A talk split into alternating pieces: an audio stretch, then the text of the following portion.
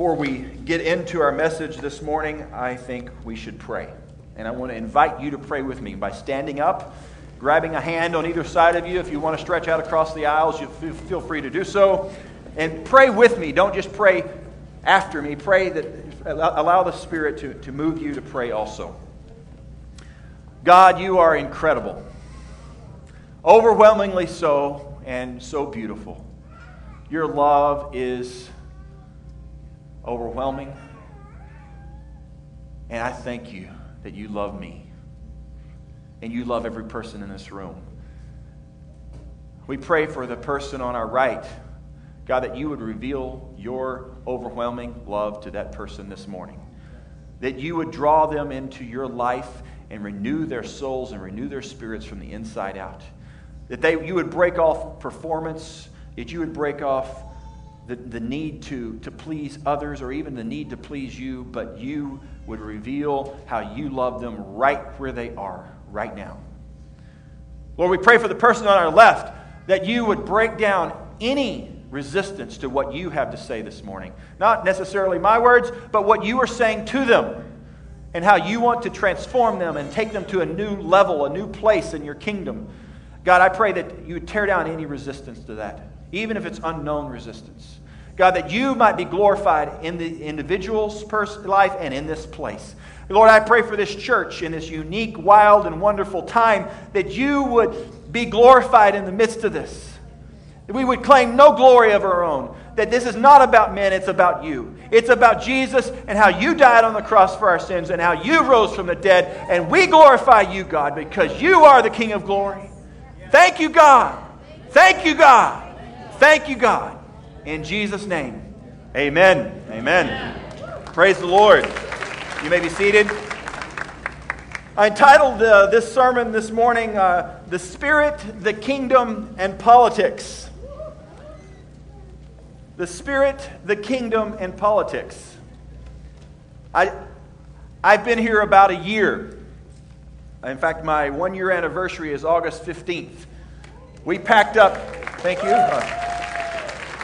We packed up our house on a Thursday, pulled out on a Friday, and started work on Monday. I mean, it was just this wild time for us as we moved up here, and it was exciting to see what God was doing in our lives. And since I've been here, I have spent about most of this year trying to listen. It's tempting to come into a place as a leader in a church or a leader in a situation like this and think, well, I've got the answers. Well, every time I've done that, I've messed up. But I've found whenever I'm in sync with what is going on around here, I have taken the time to listen, because there's a basic principle of life that I believe in is I want to seek first to understand what God is doing. Seek to listen to what God is doing instead of trying to put my stamp of approval on what God is doing or put my stamp of disapproval on what God is doing. Because often we're tempted to do that because we don't want to wait. We don't want to sit back and listen. My listening to this church began about 3 years ago as I came up to consult as a consultant and worked with the small group systems at that time. I guess I made a good impression because they brought me back later and then they hired me. So that was fun.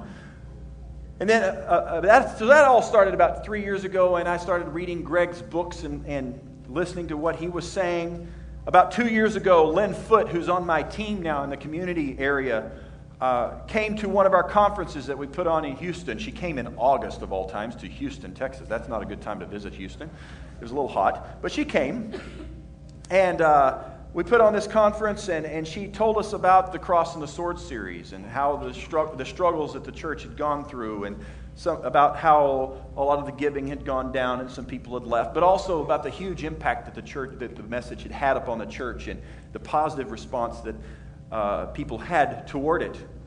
Then 1 year ago, during the interview process, I was riding around in Greg's car. We were... My wife was riding with Shelley Boyd, and I was riding around with Greg, and he he was, we were just chatting. He said, you need to know about the Cross and the Sword series because it was a little bit controversial. And my response was, well, Greg, I've read all your books. Everything is controversial with you. Not everything, but you know, Greg doesn't shy from controversy.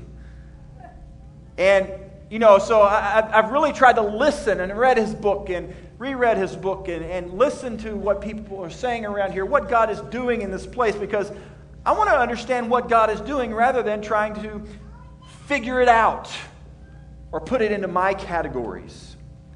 Many here today are in the same situation. I think some of you are here today trying to understand what is this, what does this mean? What are the implications of it?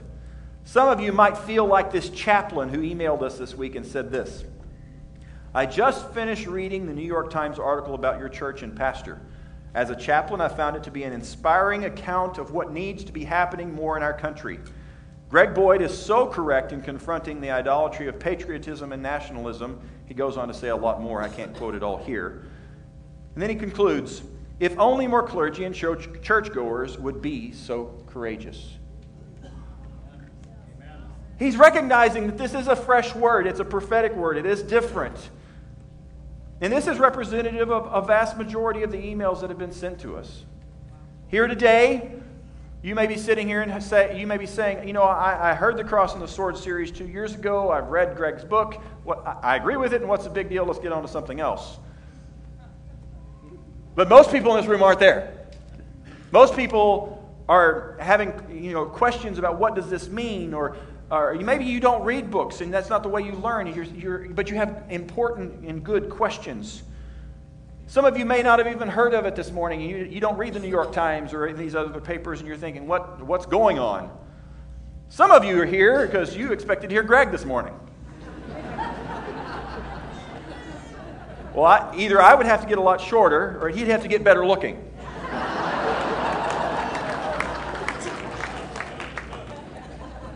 Hopefully he won't listen to this. One or two of you may even feel like this person who emailed us this week. Mr. Boyd, do you realize that evil prevails when good men do nothing, no matter what you call yourself, Christian, Muslim, Jew? Only we can prevent evil, and when you sit back and do nothing, you allow evil to grow.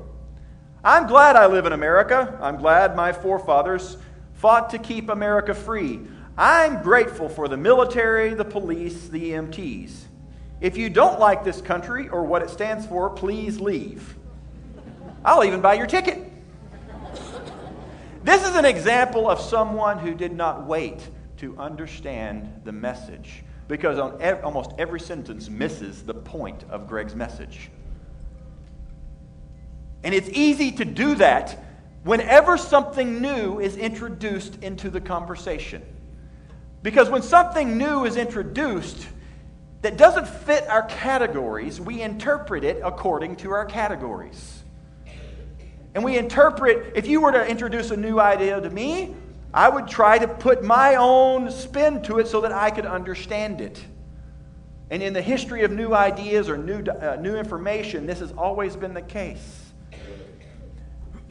And this is often what happens with this message. We try to fit this into our categories. And in this room, there are lots of different opinions about politics. Some of you, I know I've talked to many different people who are conservatives. Some of you are Democrats, and you may lean more liberal. Some of you who are more Republican, and you or more along the conservative line, you may be thinking, does this mean that we're a liberal church? Because we come out against the religious, you know, there's some statements in Greg's book about the religious right. Some of you in this room are war vets, and you're thinking, what does this mean about war and what I did and all those kinds of questions that are very important questions. Others are pacifists. We're all trying to understand the implications of this, and all of that, not all of that has been worked out. These things can be somewhat emotional, and so for some people, very emotional. I met a couple last night at the service at 5 o'clock, and he, and the two of them are as opposed, opposite ends of the spectrum, politically and personally. One's pro-choice, one's pro-life, and they got their reasons why. One believes one thing about theology and the other one believes the other thing. I'm like, man, you have some interesting conversations in your house. But they've learned to live in unity even though they have differences. It's easy to make all of this about something that it's not. It's easy to make this about politics, or to even make this about Greg Boyd, or to make it about Woodland Hills Church. Or we could always focus on the media or how they got it right or how they got it wrong, and then we can get involved with the critics and what they say about what has been said about us and our church and about the book and other things. It's really not about any of that stuff. We have to take this back to Jesus. We have to root this into Jesus and what he said and did, because if we don't do that, we will misinterpret it. We will misunderstand what Jesus is saying and doing in our midst. And it's very easy to do that with all the emotion that can come with this, with all the opinions that are in this room. It's very easy to misunderstand and get off on the wrong topic and go down wrong paths. And in order to demonstrate that this is about Jesus, we thought that it would be good just to go back to Luke and see where we are in that passage, in that book. You know, we've been there for quite a while now. And I thought, well, is God saying anything to this church through Luke and where we are? And I think he is, and he speaks to our situation. And it's interesting how the Spirit leads us and ordains and brings us into alignment with what he's already saying to us. If we look at Luke chapter 3, verses 15 through 17, I think we'll recognize what God is saying. The people were waiting expectantly and were all wondering in their hearts if John might possibly be the Messiah. John answered them all, "I baptize you with water, but one who is more powerful than I will come, the thongs of whose sandals I am not worthy to untie. He will baptize you with the Holy Spirit and fire. His winnowing fork is in his hand to clear his threshing floor, to gather the wheat into his barns, but he will burn up the chaff with unquenchable fire." People were coming to John. He was baptizing people in the River Jordan. He was proclaiming this prophetic message, challenging the status quo, calling people back to God. And they came to him and said, "Are you the one?" Because they were waiting expectantly. What were they waiting for? The kingdom of God. You see, the people in that time were living under Roman captivity. They were living under the oppression of Roman rule, and they had a puppet king, King Herod, who was a Jew, but not really a good king. And he really didn't have any authority. He just answered to the Romans. And their temple was second rate. Their worship wasn't great. The presence of God was not restored back to the people of Israel. They felt like they were still under oppression, and they needed a Messiah. In order for the kingdom of God to be restored or to be introduced in that time, they were looking for a Messiah, one who would set the standard, one who would set the ways of the kingdom. And they said to John, "Are you the Messiah? Are you the Christ?" In the Greek, Messiah was translated Christ. And he said, "No, it's not about me. It's about Jesus." And that's our call as a church. It's not about us. This is not about a book. This is not about Greg Boyd. This is not about us as a church and what we can do and how we can do it. It's about Jesus. Because we're temporal.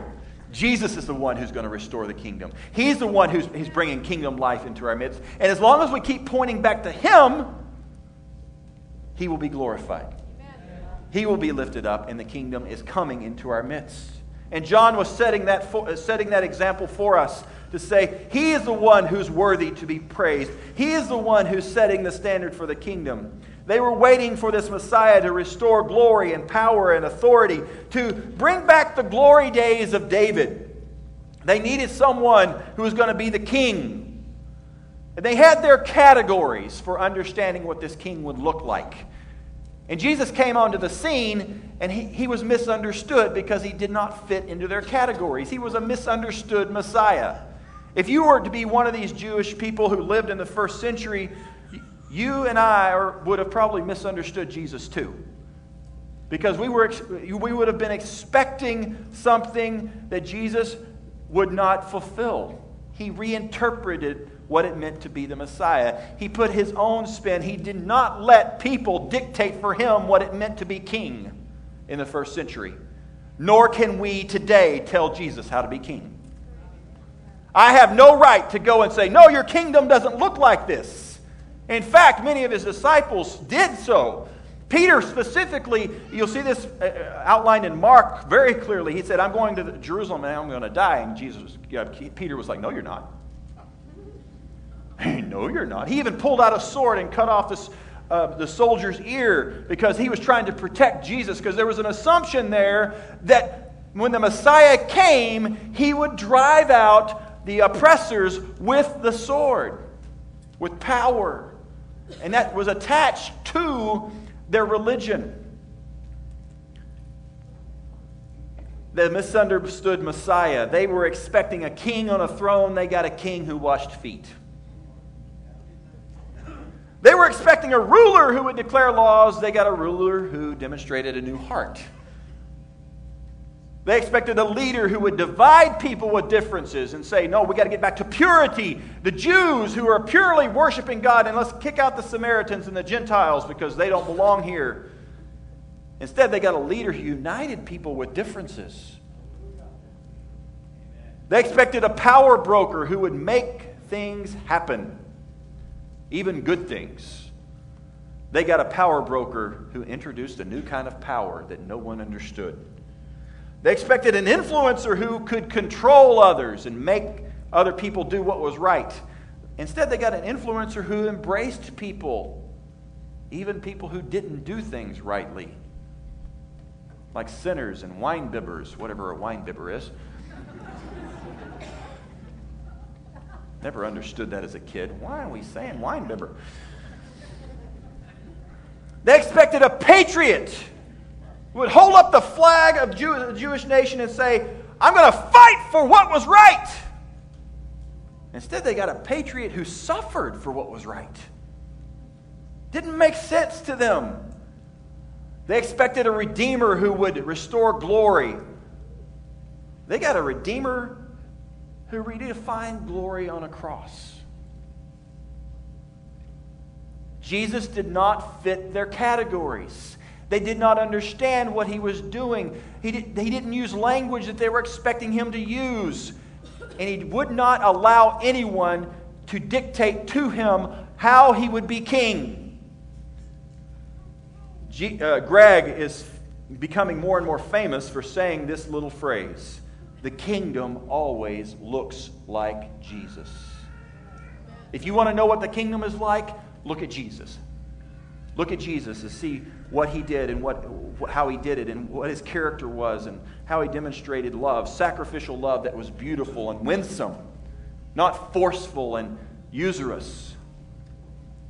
Paul says in Philippians 2, he summarizes this in Philippians 2 for us. He says, in your relationships with one another, have the same attitude of mind Christ Jesus had, who, being in very nature God, did not consider equality with God something to be used to his own advantage. Rather, he made himself nothing by taking the very nature of a servant, being made in human likeness, and being found in appearance as a human being, he humbled himself by becoming obedient to death, even death on a cross. What Jesus did not fit their categories. He was misunderstood. He was the misunderstood Messiah, who's often still misunderstood today. We misunderstand what Jesus did. And in fact, it's been for 1,700 years since Constantine, governments have been known for misunderstanding the Messiah and trying to use religion and use Jesus for personal advancement, personal power, and not just governments. Businesses do this and other things in public life do this, where we put Jesus on top of something that we want done, and we pray that it'll happen. I mean, we do this in sports. You have a pitcher in baseball. Actually, the Twins are winning now. That's good. I'm happy. I love baseball, and I came up here when I first, they weren't winning at first. Now they are. This is a good thing. And there's one pitcher on one side who's praying ninth inning, 2 outs.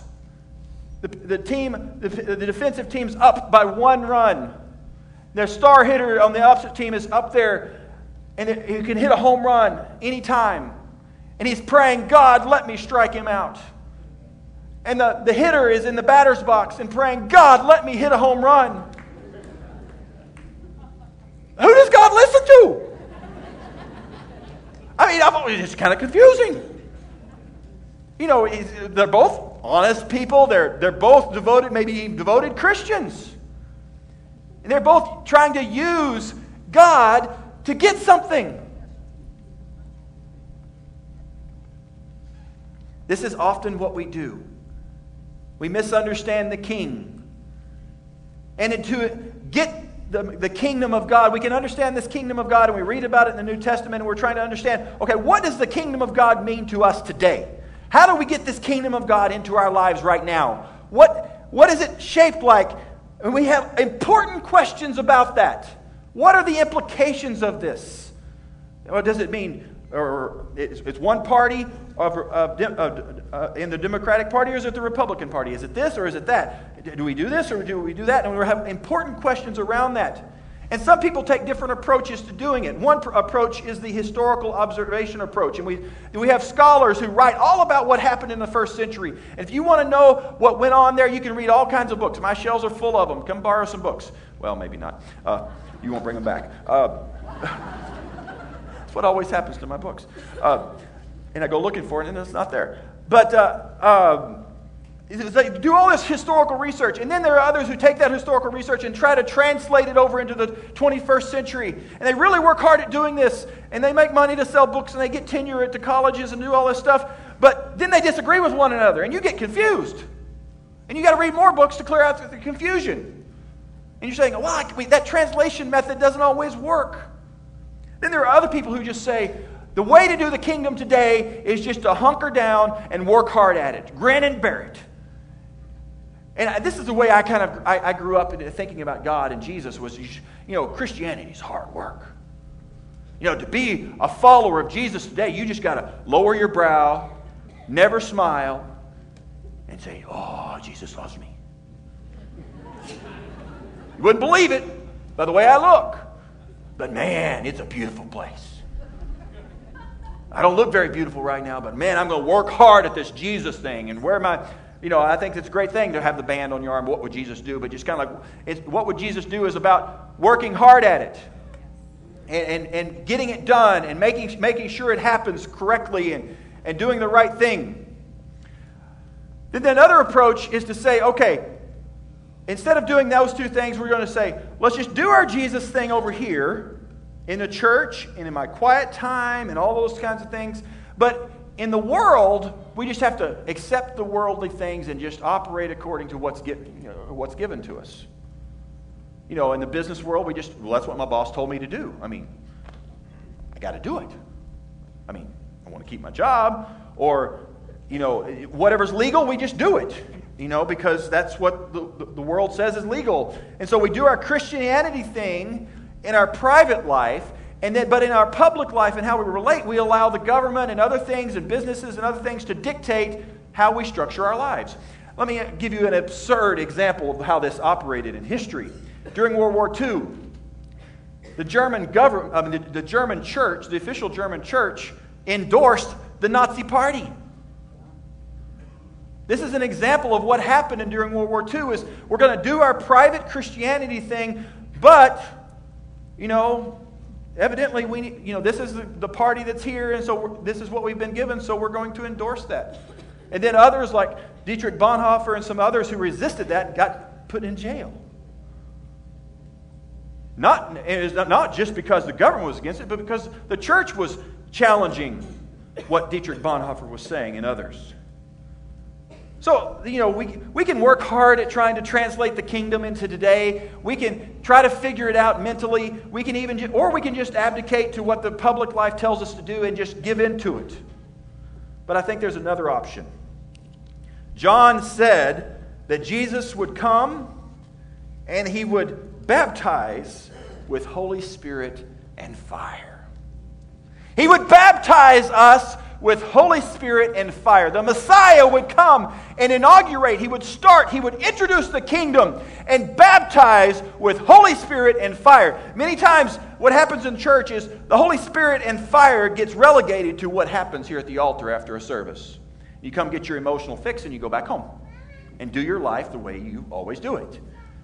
That is so foreign to what Jesus was saying about the kingdom. The kingdom will mess up your life. Just understand that. The kingdom cannot be relegated to this room. It cannot be relegated to your private spiritual quiet time, or whatever you call it when you spend one-on-one time with God. It cannot be relegated to your small group. The kingdom infiltrates your entire life. And that is done by the power of the Holy Spirit. The Holy Spirit infiltrates our life and is seeking to just sneak into different parts of our lives. And just say, I want this part of your life. I want your attitude at work. I want this. I want that. I want your attitude here. I want this here. I want your action here. And it starts infiltrating those parts that don't seem very religious. And we go, whoa, can Jesus go there? Yes, he can. That's the kingdom. Because the image here is we're baptized by the Holy Spirit. I don't know if you got to attend the baptism. If you didn't get to, I encourage you to come to the next one, because it was just powerful to see people come up out of the water and just weeping because they're just so thankful for their forgiveness and so thankful for their life. You're dead. Come, if you feel a little dead inside with God, come to the next baptism. That'll just stir you up. But when you put somebody in the water, they're covered with water. You know, to be baptized in the Holy Spirit is to swim in God. To be full of God, inside and out. To be overwhelmed with God's presence. It just comes in within you and just say, wow, God, this is cool. I got you and you've got me. And I don't have to figure it out. This isn't work. It's beautiful. It's winsome. It's lovely. It's all incredible. Thank you, God. That's the way He wants us to be, in Him and around Him. And when that happens, this is much bigger than whether you're a Democrat or whether you're a Republican. Yes. This is much bigger than what you do for a job or what you're doing in your public life, because it becomes all-encompassing. The kingdom of God becomes your life, and it becomes full of you, and you become full of it. Let me give you a little parable of how this might manifest. Imagine you were to visit a church and you walk in the back door, and one of the back rows, kind of 2 or 3 rows from the back, because he's from a back row tradition, you see Rush Limbaugh. You think, well, this is interesting. I didn't know he came to church. Let's just go with me on this, because just imagine he is. I don't know about his personal preferences there. And you think, wow, Rush Limbaugh's here. Interesting church. Wonder what kind of conversations he has with the pastor. And then 2 or 3 rows forward, as you kind of move forward, because you're more of a front row kind of person, you look over and you see Ted Kennedy. And you think, wait a second. You look around, Rush Limbaugh, Ted Kennedy. Wow, your jaw just drops. Like, how can this be? And you look around, they wave at one another, and they're like, they're friendly. And you talk to someone after the service and you ask them, how can this be? And you say, guess what? They're going on a mission trip to Mexico next week together. And even better, they're co-leading it. What? How can this be? This is weird. I mean, radical, liberal, ultra-conservative. They talk about one another in public. What is it? You know, their opinions and criticize one another's opinions. What is going on here? How can they be a part of the kingdom when they're so different? They're in disagreement. That doesn't happen in our modern society, and it usually doesn't happen in the church. It didn't happen in the first century either, except with Jesus. Matthew, the tax collector, ultra-conservative of the time. Simon the Zealot, one of the 12. Radical liberal. And Jesus said, I want to call both of you to live in unity and work on my team. Whoa, now come on. In our modern society, we have a two-party system, and if If you read a book like Greg Boyd's on the myth of a Christian nation, and he's kind of coming against the religious right, which typically is Republican, that must mean he's Democrat. But if you read his introduction in the book, he says, I'm writing this book just because it is this time when the Republican Party has been attached to the church. And I would venture to say, if 10 years from now, 15 years from now, the Democratic Party is suddenly attached to the church, then maybe Greg Boyd should write a book about that. He might do so. In fact, he told me about a conference that he was invited to, which is primarily being led by, and the speakers at this conference are coming from a Democratic point of view. And he says, I don't want to necessarily go to that conference. I'm really concerned about being one of the speakers at this conference because I would then be tagged as a Democrat. And my message isn't about being a Republican or being a Democrat. It's about something other than that. It's not about those categories. But in our society, where those are the only two categories we have, that's what we do. We say, you're either this or you're that. And then others might say, well, if you're neither that or this, then you're apolitical or you're quietistic. In other words, you just kind of escape the public world and you kind of live inside your little bubble. And some have actually interpreted Greg's message as being such. And some have even gone as far as saying that's what Greg says Jesus did. And that is not what Jesus did, nor is it what Greg is saying. We are saying, we need to be involved in the world. We need to be engaged with the world. But the way we are engaged is not established according to the categories that the world gives us. We're going to be engaged according to the categories of the kingdom of God. And the reason so many times that the church has been relegated to either doing nothing or the categories the world gives us is because we lack the filling of the Holy Spirit. Because when the Spirit comes upon us, we suddenly have the power to do something that doesn't fit the world's categories. We have something that subversively comes under what is going on and comes up from underneath, and it's all beautiful and new and fresh, because there is no manual. I cannot give you 5 steps for doing the kingdom today, because that we have the Holy Spirit instead of 5 steps. We have God within us recreating this. I was talking a few years ago, there's a pastor that I had a relationship with in Canada. That I was just asking him some questions about his church. He told this story about this small group who reached out to this single mom with multiple kids and who was down and out and depressed and all these things. And this group this small group, or we call them covenant groups around here, just embraced this lady and invited her into her life. And they became aunts and uncles to the kids and really impacted her life. And she committed her life to Jesus, turned her life around, and then started her own business, and it was a seamstress business, and she developed this business and really became successful in this. And she moved closer to the area where her small group members lived, and just the impact it had upon her life was huge. And then something happened that she realized, I want to take this back to the ladies that were where I used to live. And she employed some of these other single moms in her business.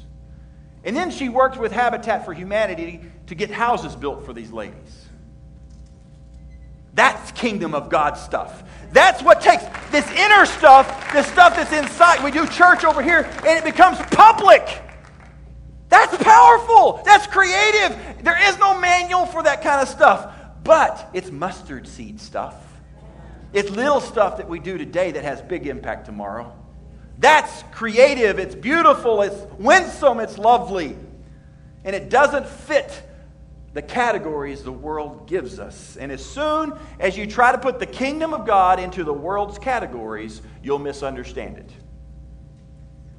You will misunderstand the kingdom of God if you try to put it into the two-party system or other systems that the world gives us if you're in other countries or whatever. This isn't about today. This is not about politics. I put the word politics in the title to stir up interest.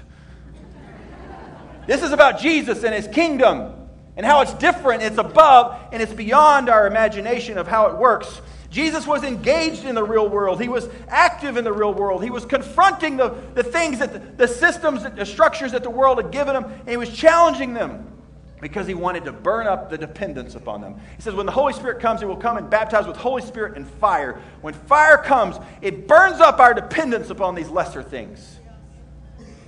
It doesn't mean it burns up our opinions on political matters or our opinions upon corporate matters or business matters. It burns up our dependence upon them. Because it's not through the power of government that peace will ultimately come. Good things can come through government, but that is not going to be the ultimate source of peace. Political manipulation will not bring justice. It just won't. Good justice, just things can arise, but it doesn't mean that ultimate justice will come. Political parties will not demonstrate God's kind of love. They're different. And as soon as, with any of these agendas that the world gives us, and we attach the kingdom of God to any of those agendas, as soon as we do that, we misunderstand the kingdom. We misunderstand the kingdom. Now, a lot of good things can come through various things that the world does, and the governments and political parties and businesses and other things. But I just want to get, like, for instance, laws can be very good, but they can't necessarily change hearts. Let me give you an example of this. There are probably lots of different opinions in the room about affirmative action, whether you like it or not, but let's just imagine that you think affirmative action is a good thing. And a company implements this, but because it's a law, and hires people of color. But affirmative action is not going to strip away our prejudice. That is kingdom of God stuff. That's Holy Spirit stuff. When God changes my heart to a person of color, then I don't need to have affirmative action because the law is in my heart. Kingdom stuff. That's what the church is about. It isn't about just doing what is right and wrong within the laws and good laws or bad laws. It's above that. It's beyond that. It's about the law being written here. Yeah. That's cool. That's what God is doing in this world. The fruit of the Spirit is love, joy, peace, patience, goodness, kindness, faithfulness, gentleness, and self-control. Against such thing there is no law. And let me say, and there is no law that can make that stuff happen. That's what only the Spirit can do. And if you don't have that stuff, you need a fresh touch of the Spirit, not a new law, as good as laws can be. That's what this is about. It's about the Spirit of God empowering us to be the people of God and burning away all of our dependence upon other things. Other things will still be there. In fact, after this service, you could come up and ask me my opinion on the war in the Middle East or my opinion on abortion, or my opinion on the elections that are coming up in November. In fact, if you were to come to a time where Greg and I were sitting across from one another and observe our opinions upon this, our opinions would be different. Is that okay? Is it okay to be in a place where we have different opinions and worship together? I surely hope so, because Jesus did it. He did it with two radically different opinions, a Rush Limbaugh and a Ted Kennedy. And then it said, you're going to be a part of the same team, and I'm going to call you into a different kingdom. I hope we can. If you're looking for a church where all of the opinions of that church line up with you, well, go build a building just for you. It'll have one seat, your seat.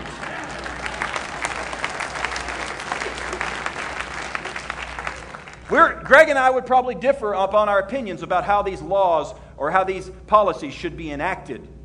But we both agree and we both believe in peace in the Middle East. We both pray for that. We both believe in life and cherish the life of the unborn child, but how we would approach that may be different. And we both want the best candidates to be elected in November, but our opinions on that and our points of view on that are probably different. And let me say this, that is a good thing. We don't want a bunch of mini-me's running around this church. Mini-Gregs. And that's what often happens in the church is like, I've got to agree with the pastor on everything, yada, yada, yada. Well, what if we don't? Can we still worship together? Can we still be in unity together because we're committed to something higher, something bigger, something beyond? That is the kingdom. That is the kingdom. The kingdom of God is beyond our categories. It's above our categories. It doesn't do away with those categories. We still have the world. We still have to live in it. And we have our conscience. And we encourage you to vote your conscience. We encourage you to have your opinions. We're going to wrestle with this stuff. We're going to wrestle with the implications of what this stuff means. We don't have it all worked out. In fact, I think one of the greatest assets of Greg Boyd's book and his discussion and being on the radio and on the television, all the stuff he's going to be doing, is not because he has all the answers, but he's causing us to ask different questions. Yes. That is the key for moving forward. It isn't to be the one with all the answers. It's to stir up different questions. Now, the Holy Spirit is coming upon us to ask better questions and burning away other questions that aren't as important. Let me give you a few examples of some different questions, some that need to be burned away, and instead replacing them with a different question. And I'll be closing with this. We need to burn up the question, where can I connect with people who agree with me? Burn it up! You're not going to find them! I don't want my wife agreeing with me on everything I do and say. She's a person. Not a little Scott. Or better looking Scott. That's just, it's absurd. And that just bases on my insecurity. I don't want a team of people on my team here at the church who all mimic what I say and do what I say and walk around. I want people who act as the body of Christ, who have different perspectives and see things differently, where we can sit down and say, what is God saying in the midst of this? So a different question might be, what does it mean to live in unity when we disagree? Because the world doesn't give us that answer. We need to burn up this question, what is the church's opinion about a political issue? Instead, we need to ask the question, what is the Spirit saying about how we can meet a need? Because like that lady in Alaska that I told you about, she was a mustard seed who did something small that impacted people's lives and transformed people. Now, she still had her political opinions, and she may have been involved in some political things and did some different things in committees in her local area or whatever. But that's different than the kingdom. She can act in kingdom ways within those circumstances, but don't attach the two together. Instead of, what impact or what action can generate huge impact? We need to ask the question, what small thing can I do that would look like Jesus? Because if you look at Jesus' life, you would go, well, why did he become such a big deal? He did a lot of small stuff that people were attracted to. Because when you do that small stuff enough, you become beautiful. And beauty is attractive. And that which is attractive, people start asking questions about. And we're a people that want to be beautiful here at this place in Woodland Hills. Doing the small things. Another question that we need to burn up is, what needs to be done to protect my rights? We need to burn that up and throw it out. Instead, we need to ask, what can I do to love others, even if it costs me time, money, and prestige? And on this note, we're going to pray that the Holy Spirit will fill us with His love. I want you to stand. If you're here, everybody close your eyes. If you're here this morning and you're saying, I need a touch from God like that. I need God to move in my life like that. I need a fresh touch. You maybe this is the first time you're thinking, I've tried to do this on my own, but I need God to do this. I want to be a part of this kingdom thing. Just raise your hand if you're here this morning. I want more of God. I need more of God. I'm kind of dry inside. God sees those hands. You don't have to come forward to be touched by God right now. The Holy Spirit is moving across this place. He's going to be moving in your home this afternoon. Cry out to Him. This is about God and how He loves you and how He wants to transform the world through us. God, I ask you to fill the people who are hungering, crying out to you right now. Just cry out to God in your heart. And if you want to with your lips, just do that right now. Just call out to Him and say, God, fill me. Immerse me in you that I might swim in you and fill me with your love. Let me get a touch from you. God, do that. I need more of you. I want to be continually filled by you and baptized in you, Holy Spirit. God, we need you. This is about you. We love you and praise you and honor you. Touch people. in their lives as they go forward. In Jesus' name we pray. Be blessed in the name of Jesus, and may His peace go before you and around you, and surround your family and your life, and live the kingdom of God. In Jesus' name we pray. Amen. If you have prayer needs, please come forward. There'll be prayer teams here in the front.